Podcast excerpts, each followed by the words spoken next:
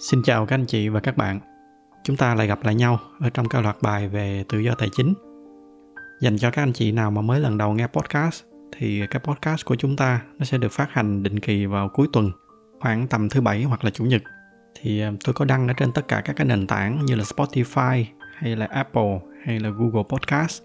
Tuy nhiên, để mà có được cái trải nghiệm đầy đủ, vừa nghe vừa xem các cái slide minh họa thì các anh chị có thể xem ở trên YouTube đặc biệt là cái tập này thì thật sự là các anh chị nên xem bằng youtube vì à, nó có khá nhiều các cái sơ đồ và minh họa nên sẽ hơi khó để cho các anh chị vừa nghe vừa tưởng tượng qua audio. Nếu mà không có thời gian thì các anh chị có thể nghe trước qua audio, rồi sau đó khi nào có thời gian thì các anh chị có thể sắp xếp để xem lại bằng youtube. Để mà đến cái kênh youtube của cái podcast này thì các anh chị có thể nhập vào cái đường dẫn là hiếu.tv trình duyệt nó sẽ dẫn các anh chị đến cái kênh youtube của cái podcast này. Nếu mà chưa đăng ký thì các anh chị có thể bấm vào cái nút đăng ký, rồi sau đó thì bấm thêm vào cái nút cái chuông.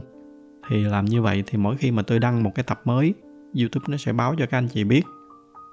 Rồi, cái tập này nó khá là dài nên chúng ta đi vô chủ đề chính luôn. Thì à, thú thật với các anh chị là từ hồi mà làm cái loạt bài về tự do tài chính này, thì cái tập 4 này chính là cái tập mà tôi mong chờ để chia sẻ với các anh chị nhất tại vì những cái nội dung ở trong tập này là những cái điều mà nó đã có tác động rất là lớn đến toàn bộ cái hành trình tự do tài chính của cá nhân tôi. Và cũng bởi vì vậy nên tôi đã dành rất là nhiều thời gian để chuẩn bị cho cái tập này.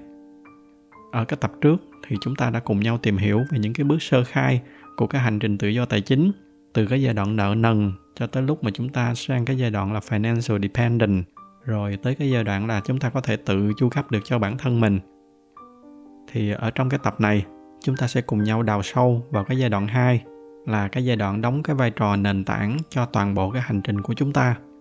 Tôi gọi cái giai đoạn này, nó là giai đoạn theo dõi và hành động. Cái cột mốc đầu tiên ở trong giai đoạn này, nó là tương đương với cái bước số 4 ở trong tổng cái hành trình của chúng ta. Và trong tổng cộng 12 bước của toàn bộ cái hành trình này, thì cái bước số 4 này là cái bước quan trọng nhất nó quan trọng tới mức mà thậm chí là các anh chị chỉ cần thực hiện duy nhất mỗi cái bước này thôi, không cần làm những cái bước khác, thì tôi vẫn tin là nó sẽ tác động rất là lớn đến cái tư duy và cái hành động của các anh chị sau này. Cái tin tốt là cái bước này tuy nó rất là quan trọng, nhưng mà để làm nó thì nó lại không khó.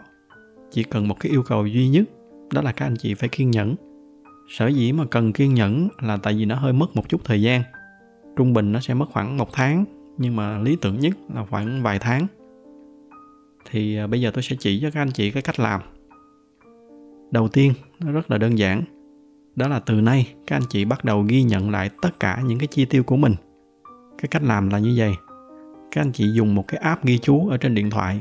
Trong đó, các anh chị tạo thêm một cái thư mục chuyên dùng cho cái việc ghi chú chi tiêu này.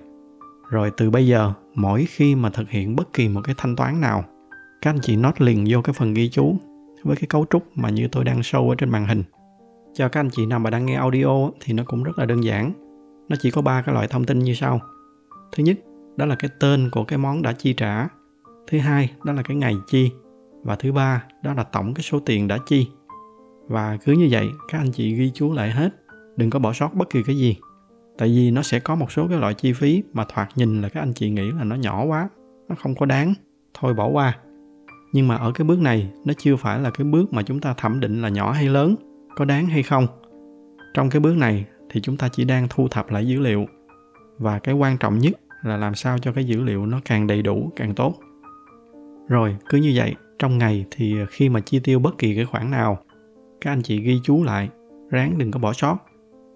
Bây giờ tới cái bước thứ hai, đó là các anh chị lập cho tôi một cái bảng tính, có thể dùng excel hoặc là google sheet hoặc là bất kỳ cái công cụ bản tính nào mà các anh chị quen thuộc, thì các anh chị lập nó theo cái cấu trúc mà như tôi đang show ở trên màn hình.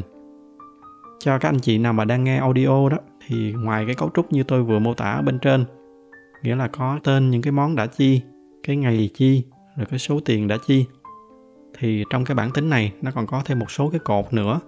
Các cái cột này nó dùng để chúng ta phân loại các cái loại chi phí. Thì cá nhân tôi thì tôi phân loại nó phức tạp hơn nhưng mà ở cái giai đoạn này của các anh chị thì à, tôi sẽ chỉ cho các anh chị cái phương pháp phân loại đơn giản nhất. Đó là các anh chị chỉ cần chia nó ra làm ba nhóm. Cái nhóm đầu tiên, đó là những cái chi tiêu mà tôi gọi là must have. Đây là những cái loại chi tiêu mà nó thuộc cái dạng bắt buộc phải chi, không chi không được. Những cái loại này nó có thể là tiền thuê nhà, hoặc nếu trường hợp các bạn đang mua nhà thì nó là tiền mortgage. Rồi nó có thể là những cái chi phí đi lại à, đổ xăng, hoặc là tiền đi chợ, mua đồ ăn chẳng hạn thì đó là những cái khoản chi phí mà không thể nào không chi.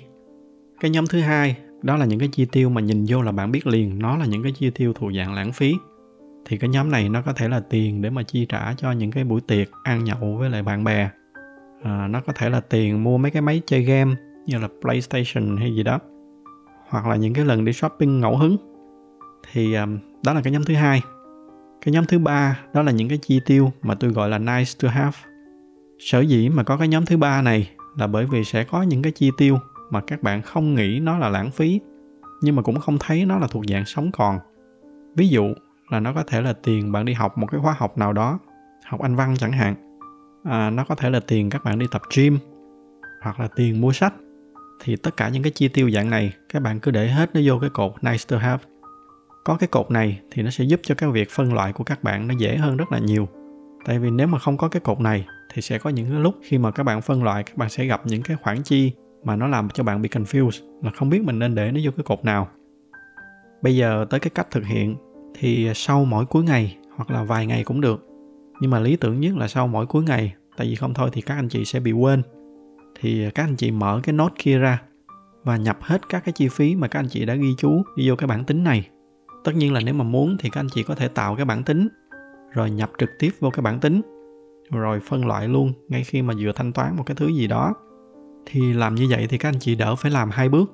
Tuy nhiên, tôi tách nó ra làm hai bước, tại vì có một số anh chị sẽ không biết dùng bản tính ở trên điện thoại. Và thật ra là dù có biết dùng đi nữa thì mỗi lần mà thanh toán cái gì đó mà phải mở cái bản tính lên thì nó cũng phức tạp hơn là mở một cái app ghi chú. Mà cái lúc đó thì cái quan trọng nhất là chúng ta phải cần cái sự nhanh chóng. Cái lý do nữa đó là tôi muốn cái lúc thanh toán này các anh chị không có phải suy nghĩ xem mình nên phân loại nó vô cái mục nào. Đặc biệt là cái lúc đó đang ở ngoài đường, đang bận làm những cái việc khác. Thì những cái lúc đó tôi chỉ cần các anh chị bỏ ra 10 giây để nốt lại thôi là được rồi. Quan trọng nhất của cái giai đoạn này là không có để sót. Rồi cái việc mà phân loại thì chúng ta có thể làm sau. Tôi đã chỉ cái cách này cho nhiều người rồi và họ làm khá là hiệu quả. Các anh chị cứ thu thập và phân loại mọi cái chi tiêu như vậy ở trong một khoảng thời gian nhớ là phải thu thập đầy đủ từ nhỏ tới lớn. Cố gắng đừng có bỏ sót cái nào hết. Và cái lời khuyên của tôi cho các anh chị là, các anh chị nên làm cái việc này ở trong ít nhất là một tháng. Còn lý tưởng nữa là vài tháng. Cái lý do đó là bởi vì có một số cái chi tiêu, nó không có xuất hiện ở cái tháng này, nhưng mà nó sẽ xuất hiện ở cái tháng sau. Do đó khi mà làm đủ lâu thì các anh chị mới cover được hết tất cả những cái chi phí mà không có bị sót thì sau một thời gian, sau khi mà đã thu thập và phân loại đầy đủ hết tất cả các cái chi tiêu đó, thì các anh chị sẽ có một cái bức tranh khá là rõ là mỗi tháng mình sẽ tốn khoảng bao nhiêu cho từng cái loại chi phí. Thì bắt đầu từ cái đoạn này, tôi sẽ dùng một cái ví dụ cho các anh chị dễ hình dung. Cái ví dụ này tôi sẽ dùng đi dùng lại cho toàn bộ các cái bước tính toán sau này. Và tôi cũng xin nói luôn là tôi không có rõ lắm về cái mức sống hiện tại ở Việt Nam nó như thế nào, cho nên lưu ý là đây là chỉ là ví dụ có thể cái con số của các anh chị nó sẽ thấp hơn hoặc là cao hơn tùy theo cái mức sống của mỗi người thì chúng ta có một cái ví dụ như vậy bây giờ giả tỷ sau thời gian thu thập các anh chị tính ra được tổng tất cả các cái chi phí bắt buộc mà phải chi cho một tháng là 20 triệu. Cái con số 20 triệu ở trong cái cột này, tôi gọi nó là cái mức chi tiêu tối thiểu. Ở cái cột kế bên, tổng tất cả các cái chi phí nice to have hàng tháng cộng lại nó là 5 triệu. Thì cộng cái con số 5 triệu này với cái con số 20 triệu bên trên thì chúng ta có được con số là 25 triệu. Và 25 triệu này tôi gọi nó là cái mức chi tiêu tiêu chuẩn. Còn ở cái cột cuối cùng, tổng của các cái chi tiêu lãng phí ở trong một tháng cộng lại chúng ta có là 4 triệu. Thì con số này cũng là một cái con số quan trọng. Chúng ta sẽ nói tới nó sau. Các anh chị lưu ý các cái con số này, đặc biệt là hai cái con số là chi tiêu tối thiểu và chi tiêu tiêu chuẩn.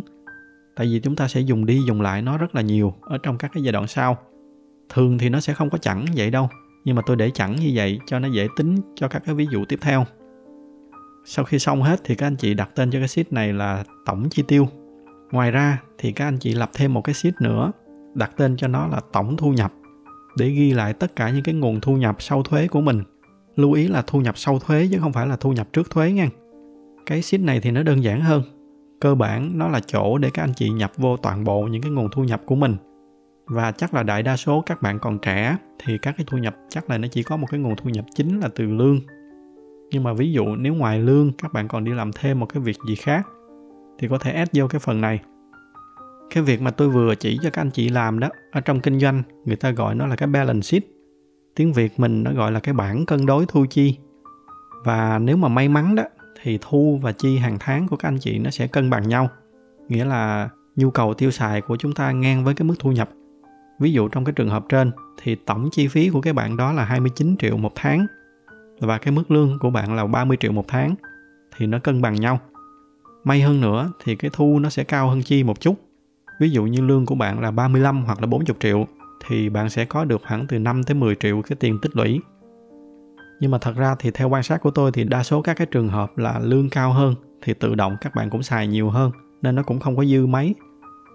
Còn lỡ xui mà cái thu nó thấp hơn chi, ví dụ như là lương chỉ có 20 đến 25 triệu một tháng, thì lúc này các bạn sẽ rất là dễ rớt vô cái trường hợp nợ nần mà tôi sẽ nói tiếp sau đây. Nghĩa là bây giờ các bạn rà soát lại các bạn theo dõi thu chi ở bên trên. Nếu may mắn thì trong cái bảng cân đối này, các bạn không có cái dòng nào là cái khoản phải trả nợ hàng tháng. Nghĩa là đây là cái trường hợp các bạn không có nợ nần gì ai. Thì chúc mừng các bạn. Các bạn có thể skip qua cái bước tiếp theo. Còn lỡ xui, ở trong danh sách đó nó có một số cái khoản là những cái khoản mà các bạn phải trả nợ hàng tháng. Thì các bạn phải bắt tay ngay vô cái bước tiếp theo. Đó là cái bước xóa nợ. Và với tôi á, thì đây là cái bước quan trọng xếp hàng thứ hai trong toàn bộ cái hành trình 12 bước của chúng ta. Nó chỉ sau cái bước lập cái bảng cân đối thu chi ở bên trên thôi. Cái tác hại của cái vụ nợ nần này thì tôi đã nói khá là chi tiết ở trong cái tập 3 rồi. Nếu mà anh chị nào chưa xem thì có thể xem lại. Tôi sẽ để cái link ở cái góc trên bên phải màn hình cho các anh chị xem lại. Bây giờ thì chúng ta bắt đầu tiến hành cái bước xóa nợ này. Cái câu hỏi đầu tiên đó là tiền đâu mà trả nợ thì nhìn vô cái balance sheet mà chúng ta vừa làm ở cái bước số 4 thì tôi muốn các anh chị là phải triệt tiêu hết tất cả những cái khoản chi phí ở trong cái phần nice to have và cái phần waste. Nghĩa là từ nay, các anh chị sẽ bước vô một cái giai đoạn nó hơi kham khổ một chút. Các anh chị chỉ sống ở cái mức minimum của mình. Nghĩa là trong cái ví dụ này, thì từ nay, mỗi tháng các anh chị chỉ sống trong vòng 20 triệu. Đây sẽ là cái giai đoạn khó khăn nhất của các anh chị. Tại vì xưa giờ các anh chị đã quen với cái mức tiêu xài cũ bây giờ tự nhiên các anh chị chỉ được sống ở cái mức nó vừa đủ, mà nó lại là trong một cái khoảng thời gian khá là dài nhiều khi nó có thể lên đến 1-2 năm thì sẽ có rất là nhiều các anh chị bỏ cuộc ở cái bước này. Làm ngày 1 ngày 2 thì dễ, nhưng mà làm trong vòng 1 đến 2 năm thì không phải ai cũng làm được. Có thể là ở đoạn này có một số bạn sẽ nói, hồi mấy cái tập trước, anh có nói là thực hiện cái hành trình tự do tài chính này thì em vẫn có một cái cuộc sống chất lượng, sao giờ lại kham khổ dữ vậy? Thì cái câu trả lời là, thứ nhất là bạn đang ở trong một cái giai đoạn nợ nần, là một cái giai đoạn âm nên cái cách duy nhất để mà thoát khỏi cái tình trạng nợ nần này là bắt buộc bạn phải chịu khó hơn bình thường một chút. Thứ hai, đó là tôi nói tổng cái hành trình này, các bạn sẽ có một cái cuộc sống chất lượng hơn. Chứ tôi không có nói là toàn bộ cái hành trình này. Cụ thể là giai đoạn đầu, các bạn phải sống nó hơi kham khổ một chút. Từ từ mọi việc nó sẽ được cải thiện ở cái giai đoạn giữa. Và càng về sau, thì cái cuộc sống của bạn nó sẽ càng chất lượng hơn. Chứ không có phải là cái giai đoạn nào nó cũng sung sướng đặc biệt là giai đoạn đầu khi mà bạn chưa có gì hết chưa kể là trong cái trường hợp này là các bạn còn đang bị âm nữa thì bắt buộc là phải chịu khó một chút và tôi cũng nhấn mạnh thêm là cái giai đoạn này nó có thể kéo dài từ 1 đến 2 năm chứ nó không ngắn đâu. Đó là cái lý do mà tôi nói là cái hành trình tự do tài chính này nó khó, không phải ai cũng làm được. Chứ thật ra nếu mà nó dễ quá thì chắc là ai cũng tự do tài chính hết rồi quay trở lại cái câu chuyện về xóa nợ của chúng ta nghĩa là từ nay các bạn sẽ sống ở một cái mức minimum toàn bộ các cái khoản tiền nice to have và waste nó sẽ được dùng cho cái việc trả nợ bây giờ có tiền rồi thì cái bước tiếp theo là các bạn làm cho tôi cái việc như vậy các bạn ra ngân hàng các bạn mở thêm một cái tài khoản nữa lý tưởng nhất là nó khác với cái ngân hàng mà các bạn đang dùng ví dụ như hiện tại các bạn đang dùng Vietcombank để nhận lương hàng tháng thì các bạn mở thêm một cái tài khoản nữa ở bên Techcombank chẳng hạn. Lưu ý đây chỉ là ví dụ thôi, chứ tôi không có đang quảng cáo cho mấy cái ngân hàng này. Các bạn đặt tên cho cái tài khoản mới này nó gọi là Emergency Fund. Còn tại sao mà đặt tên như vậy thì chút nữa tôi sẽ giải thích sau. cái lý do mà tôi khuyên các bạn mở cái tài khoản này ở một cái ngân hàng khác đó, cái mục tiêu là để tách bạch hai cái tài khoản này ra hai nơi hoàn toàn khác nhau cái tài khoản emergency này các bạn để nó càng khuất, càng tốt sau đó thì các bạn quay trở về cái tài khoản nhận lương, mà trong cái ví dụ này nó là cái tài khoản Vietcombank các bạn sẽ up cho tôi một cái lịch tự động chuyển tiền ví dụ như mỗi tháng các bạn nhận lương vào cái ngày đầu tháng, là ngày 1 chẳng hạn, thì các bạn lập cái lệnh chuyển tiền ngay ngày hôm sau, là ngày 2 hàng tháng nó sẽ tự động nó chuyển từ cái tài khoản lương của bạn ở bên Vietcombank nó chuyển sang cái tài khoản emergency ở bên Techcombank, là 10 triệu. Thì ở đâu mà tôi có cái con số 10 triệu này? Đây chính là cái con số còn lại của tổng cái thu nhập của bạn là 30 triệu.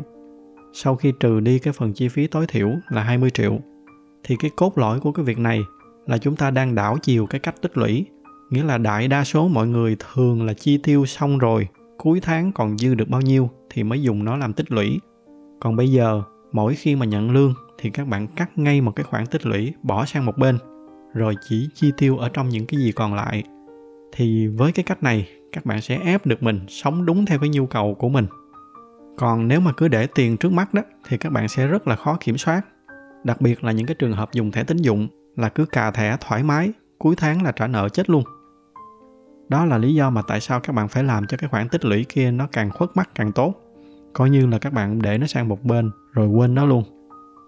Mà cũng bởi vì vậy nên chúng ta mới phải đi qua cái bước lập theo dõi chi tiêu ở cái phần trước.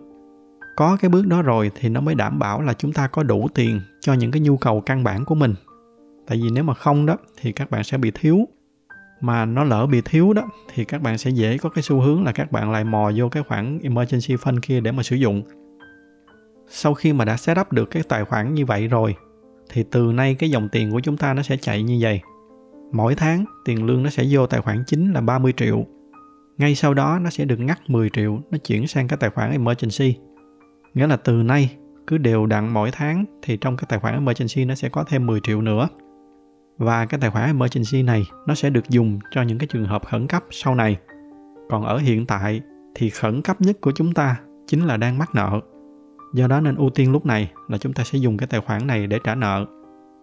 Cái câu hỏi tiếp theo, đó là làm sao để quyết định xử lý cái khoản nợ nào trước, cái khoản nợ nào sau thì cái cách đơn giản nhất là các anh chị cứ nhắm vô cái khoản nợ nào mà nó có cái mức lãi suất cao nhất, thì tập trung vô xử lý cái khoản nợ đó trước ví dụ là các anh chị tập trung xử lý cái phần cho vay nặng lãi trước, rồi sau đó là trả nợ thẻ tín dụng cho ngân hàng. Rồi những cái khoản nợ bạn bè, nợ người thân không có lãi suất thì chúng ta trả sau cùng. Nghe tới cái đoạn này thì chắc là bạn bè với người thân hơi buồn. Do đó nên các anh chị nên ngồi xuống chia sẻ thật lòng với họ cái kế hoạch của các anh chị và cái lý do mà tại sao các anh chị xếp họ ra sau cùng. Hoặc các anh chị cũng có thể gửi cái clip này cho họ xem. Những cái người này, họ đã cho các anh chị mượn tiền thì tôi nghĩ là ít nhiều, họ cũng có những cái quan tâm nhất định tới các anh chị. Thì tôi nghĩ là họ cũng sẽ vui lòng để cho các anh chị trả sau. Miễn sao là họ thấy được cái thiện ý trả tiền của các anh chị. Thật ra nói một cách thẳng thắn thì mấy cái khoản nợ này mà đòi lại được tiền là cũng là hên lắm rồi. Về phần các anh chị đó, thì quan trọng là từ nay các anh chị có được một cái bức tranh rất là chắc chắn là khi nào thì mình sẽ trả được cái khoản nợ cho ai.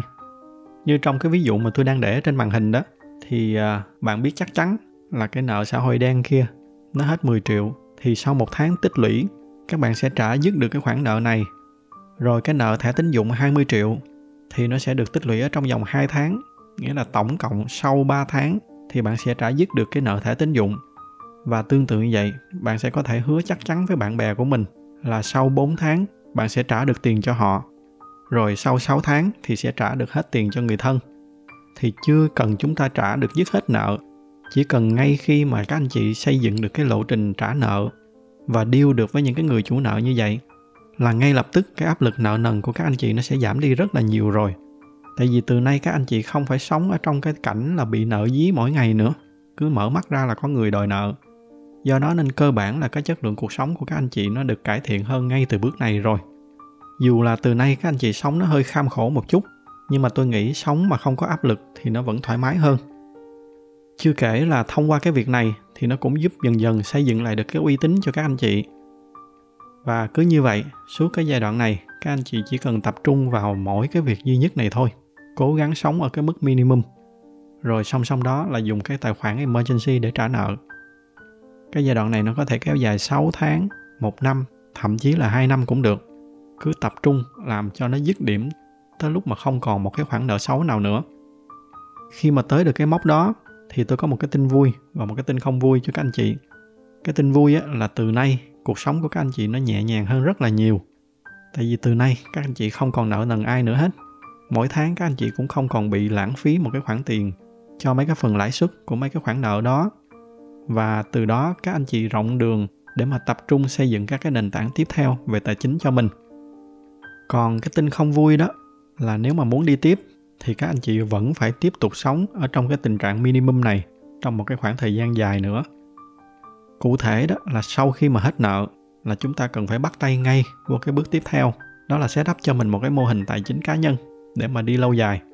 Và đây chính là cái giai đoạn số 6 đó là cái giai đoạn setup dòng tiền và bắt đầu tích lũy. Thì để xây dựng cái mô hình này đó, các anh chị cần setup bốn cái tài khoản. Nghe đến đây chắc là sẽ có một số anh chị giật mình sao mà tới bốn cái tài khoản lận. thật ra thì đây là một cái mô hình mà tôi đã giảng lược đi rất là nhiều rồi. Còn thật sự cái mô hình mà tôi đang setup cho bản thân mình đó, thì tổng cộng nó có tới 12 cái tài khoản lận. Cái mô hình mà tôi đang dùng tuy là nó có hiệu quả hơn, bởi vì ngoài cái việc là nó giúp cho tôi quản lý được nhiều cái dòng tiền phức tạp hơn, thì nó còn giúp cho tôi tối ưu được một số cái khía cạnh khác nữa, ví dụ như là khấu trừ thuế chẳng hạn, hoặc là optimize cho cái credit score, nghĩa là cái điểm số uy tín tài chính đó là một cái thứ rất là quan trọng ở những cái xã hội phương tây. Và còn một số cái ưu điểm khác nữa. Tuy nhiên, cái mô hình của tôi thì nó rất là phức tạp. Mà nếu mà tôi nói ra hết, thì có khi cả mấy ngày vẫn chưa xong. Thêm nữa là đa số các anh chị đều mới ở cái giai đoạn bắt đầu. Thứ nhất là các anh chị cũng chưa có cái nhu cầu cần quản lý phức tạp như tôi. Thứ hai là nếu mà chỉ cho các anh chị cái mô hình mà nó quá phức tạp từ đầu, mà không có cắt nghĩa đầy đủ đó, thì nó sẽ dễ làm cho các anh chị bị rối dẫn đến cuối cùng là các anh chị sẽ không có cái động lực để làm. Do đó, cái mô hình mà tôi chuẩn bị chia sẻ với các anh chị, nó là một cái mô hình vừa đủ đơn giản, nhưng mà cũng vừa đủ để cho các anh chị có được một cái khởi đầu suôn sẻ. Sau này, khi mà các anh chị có nhu cầu, thì có thể nâng cấp lên những cái mô hình phức tạp hơn sau. Thì cụ thể cái cách setup là gì ngoài cái tài khoản chính là tài khoản lương và cái tài khoản emergency như là hồi nãy tôi vừa chỉ ở bên trên, thì bây giờ các anh chị sẽ đắp thêm cho tôi hai cái tài khoản nữa một cái các anh chị đặt tên nó là sinking fund hoặc có nơi thì còn gọi nó là rainy day fund và một cái nó gọi là investment account hoặc có thể đặt tên tiếng việt là trương mục đầu tư. Thì um, bây giờ tôi sẽ bắt đầu giải thích từng cái. Hồi nãy tôi có chỉ cho các anh chị mở cái tài khoản emergency nhưng mà tôi chưa có giải thích cái mục đích của nó là dùng để làm gì và cái cách để mà set target cho nó là bao nhiêu. Thì cái emergency fund nó là một cái khoản tích lũy mà nó chỉ được phép dùng trong những cái trường hợp nguy cấp nghĩa là những cái vấn đề ở đâu đó từ trên trời rớt xuống mà mình không có lường trước được. Ví dụ như là bỗng nhiên một sáng đẹp trời, công ty của các anh chị bị giải thể. Hoặc là nhà có ai đó phải vô nhà thương. Hoặc là tệ hơn nữa là chính là các anh chị phải vô nhà thương, thì các anh chị không thể tiếp tục làm việc được nữa. Thì đó là những cái trường hợp mà chúng ta cần cầu cứu tới cái tài khoản emergency này. Và cái tài khoản emergency này sau khi mà đã set up xong rồi đó, thì coi như là các anh chị quên nó luôn chỉ duy nhất ở trong những cái trường hợp bắt buộc không còn bất kỳ cái lựa chọn nào khác thì mới đụng tới nó. Nó không phải kiểu như là máy tính của em bị hư rồi em phải sửa nó khẩn cấp. Thì không, trong cái trường hợp đó thì nó vẫn không phải là trường hợp nguy cấp. Trừ khi cái máy tính đó nó là công cụ chính để mà làm ra tiền cho các bạn. Nhưng mà kể cả có như vậy thì các bạn vẫn còn có cái nguồn khác để xử lý cho cái vụ này.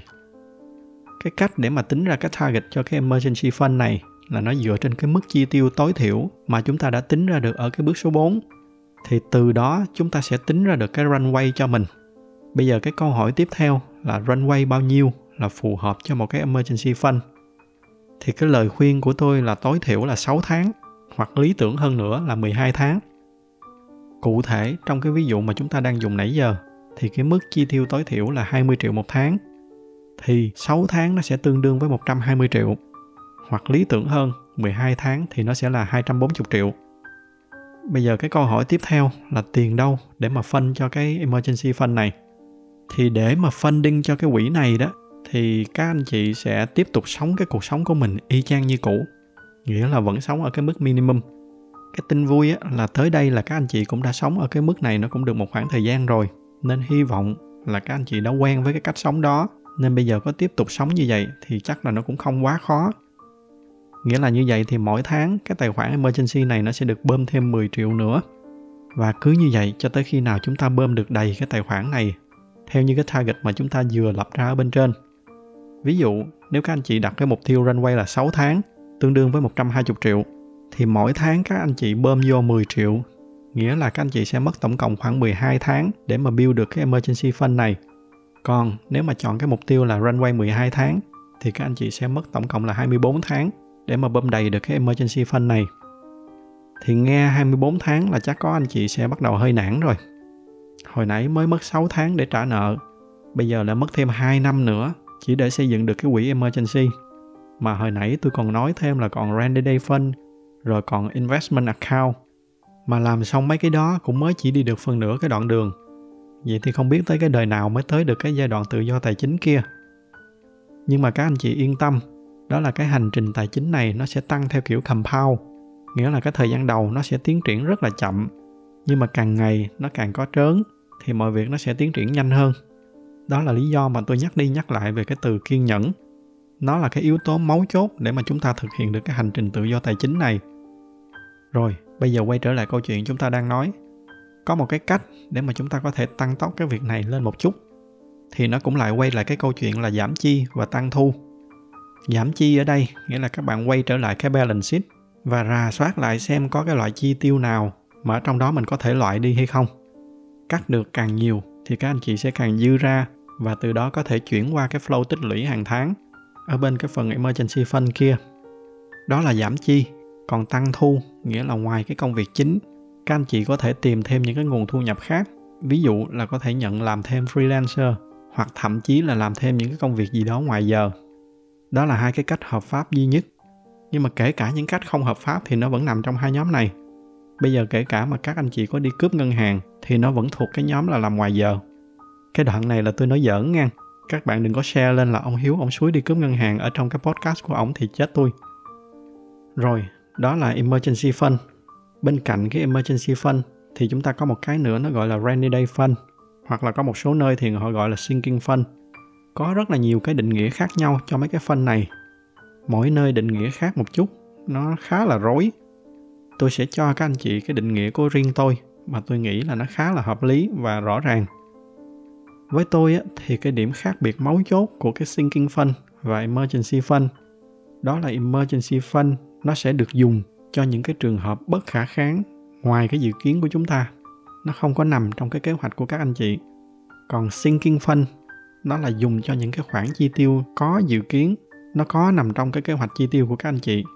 Tôi ví dụ vậy, là các anh chị dự định là năm nay sẽ đổi máy tính, hoặc là các anh chị sẽ sửa nhà, hoặc là sẽ mua một cái máy ảnh để làm thêm dịch vụ chụp ảnh để mà tăng thêm thu nhập chẳng hạn.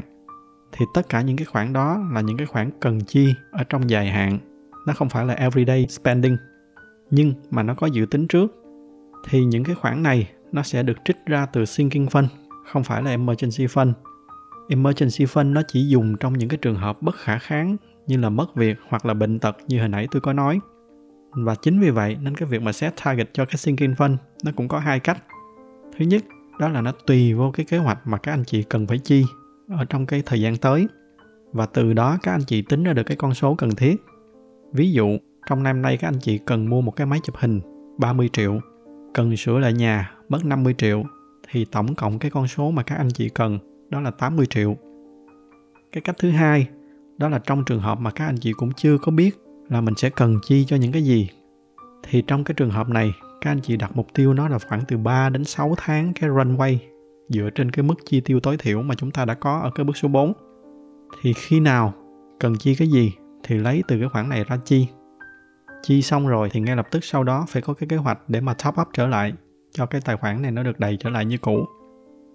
Nghĩa là theo cái ví dụ nãy giờ, trong cái trường hợp thứ hai này thì chúng ta sẽ đặt cái mục tiêu cho sinking fund là từ khoảng từ 3 tới 6 tháng, nghĩa là khoảng từ 60 triệu tới 120 triệu.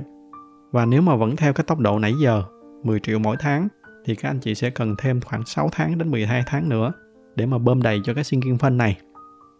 Cuối cùng, sau khi mà hai cái fund này nó đã được bơm đầy rồi, thì các anh chị sẽ bơm tiếp vô cái investment account, đó là cái trương mục đầu tư. Và cái trương mục đầu tư này thì nó không có target, nó là một cái túi không đáy. Nghĩa là các anh chị bỏ vô càng nhiều càng tốt.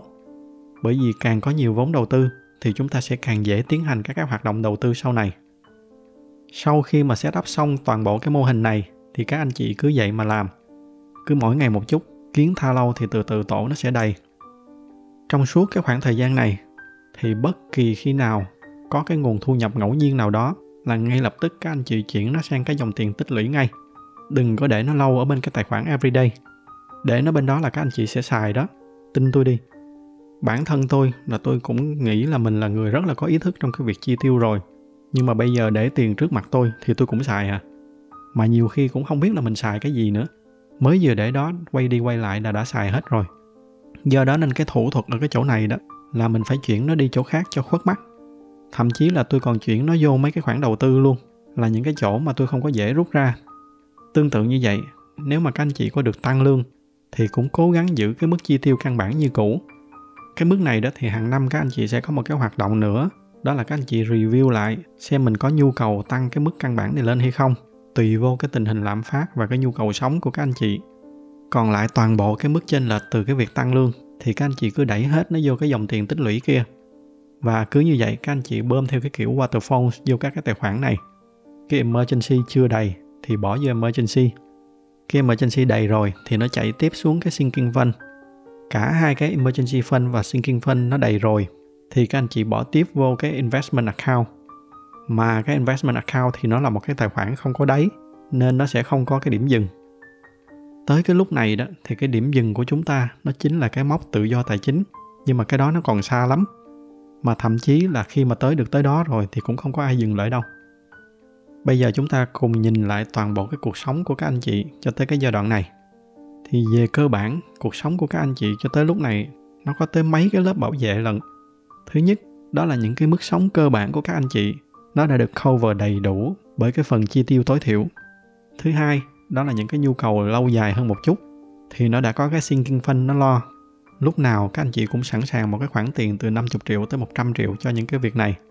Và cuối cùng là cái lớp giáp thứ ba là trong những cái trường hợp ngặt nghèo, nguy cấp, thì các anh chị cũng có sẵn một cái runway từ 6 tháng tới một năm để làm cái lá chắn cuối cùng. Và từ đó nó cho các anh chị một cái không gian đủ rộng để xoay sở. Và cá nhân tôi thì tôi tin là tuy là các anh chị không có còn được thoải mái phung phí như trước nữa, nhưng mà từ nay các anh chị sống với một cái tâm trạng vững chãi về tài chính như vậy, thì nó sẽ làm cho tâm trí của các anh chị thoải mái hơn rất là nhiều. Tới được cái bước này, dù chưa có đến được cái mốc là tự do tài chính, nhưng mà ít nhiều, tôi nghĩ là nó cũng mở ra cho các anh chị rất là nhiều cái tự do rồi. Giả sử trong cái trường hợp mà các anh chị làm việc ở một cái nơi mà nó quá là không tốt, thì các anh chị luôn có một cái lựa chọn cho mình, đó là dừng lại, bỏ ra vài tháng để tìm cho mình một cái công việc mới tốt đẹp hơn. Thì đối với tôi đó mới là cái sự xa xỉ mà không phải ai cũng có. Tôi nghĩ là cái cuộc sống như vậy nó chất lượng hơn rất là nhiều so với cái cuộc sống lay hoay có tháng nào xài tháng đó mà không có dám nhúc nhích cục cửa gì. Thì ờ, qua cái số khá là dài này, tôi hy vọng là tôi đã giúp cho các anh chị thấy được là dù chúng ta chỉ mới đi được một nửa hành trình thôi, nhưng mà nó đã làm cho cuộc sống của chúng ta tốt hơn rất là nhiều rồi. Và từ đó chúng ta có động lực để mà đi tiếp. Có một cái tin vui nữa là tới được cái bước này là cơ bản là các anh chị cũng đã qua được những cái bước khó khăn nhất rồi. Từ đây thì mọi thứ nó chỉ càng ngày càng tốt hơn thôi. Như tôi đã nói từ ban đầu đó, đây là cái tập mà tôi cho là quan trọng nhất trong toàn bộ cái chuỗi bài tự do tài chính này, và cũng là cái tập mà tôi chuẩn bị kỹ nhất. Thì hầu hết là các anh chị mà đang theo dõi cái podcast này thì tôi nghĩ là chắc là đã theo dõi từ cái tập đầu tiên. Nhưng nếu mà tôi chỉ chọn ra một tập duy nhất để khuyên các anh chị xem, thì đó chính là cái tập này chỉ cần các anh chị làm theo các cái bước ở trong tập này, thì tôi tin là các cái khía cạnh quản lý tài chính của các anh chị nó sẽ được cải thiện hơn rất là nhiều. Do đó nên tôi rất là mong các anh chị chia sẻ cái tập này cho bạn bè của mình để mọi người cùng nhau có thêm cái aware về cái việc quản lý tài chính cá nhân. Khoan hẳn nói tới những cái thứ cao siêu như là tự do tài chính. Chỉ cần biết cách quản lý tài chính cá nhân thôi, thì tôi tin là nó cũng sẽ giúp cho chúng ta rất là nhiều rồi.